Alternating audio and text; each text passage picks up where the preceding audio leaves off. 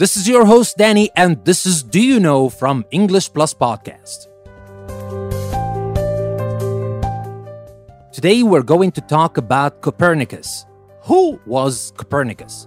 You might have heard the name before, but you might not know about this man. This is what we're going to do in this episode. But before we do that, let me remind you that you can have access to all our premium episodes if you become a patron of English Plus on Patreon, or you can subscribe on Apple Podcasts.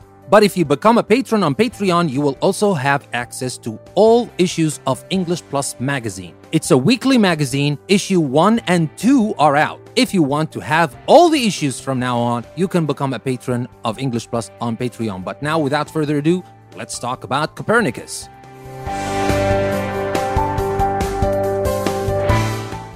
When Nicolaus Copernicus went to school, he learned that Earth was the center of the universe and that everything in the heavens revolved around Earth. The sun and all the planets circled around Earth. That's what he was told. The Earth-centered theory taught to Copernicus had been developed fourteen hundred years before by an astronomer named Ptolemy who lived in Alexandria, Egypt. Copernicus looked into Ptolemy's system more carefully and came up with a different idea. He was sure that the sun is the center of our solar system and that Earth and other planets go around the sun.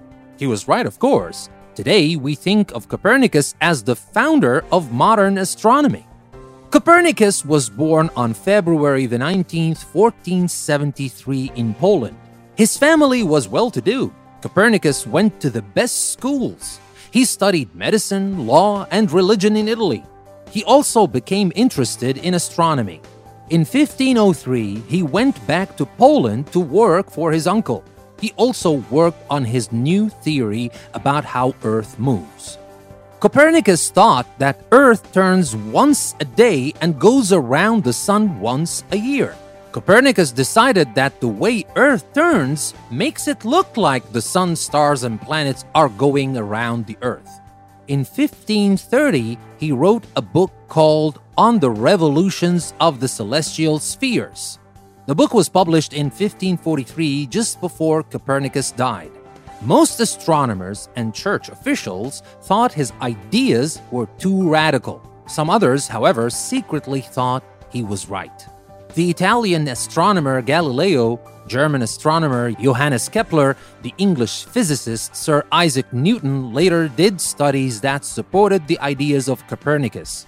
Not until the early seventeen hundreds, however, did most scientists agree that Copernicus was right. So that was who Copernicus was in a nutshell. I hope you learned something new you didn't know about before. And don't forget, you can always get more if you become a patron of English Plus on Patreon. And by doing that, you will be supporting us to go on. With that being said, this is your host, Danny, saying thank you very much for listening to another episode from English Plus Podcast. I will see you next time.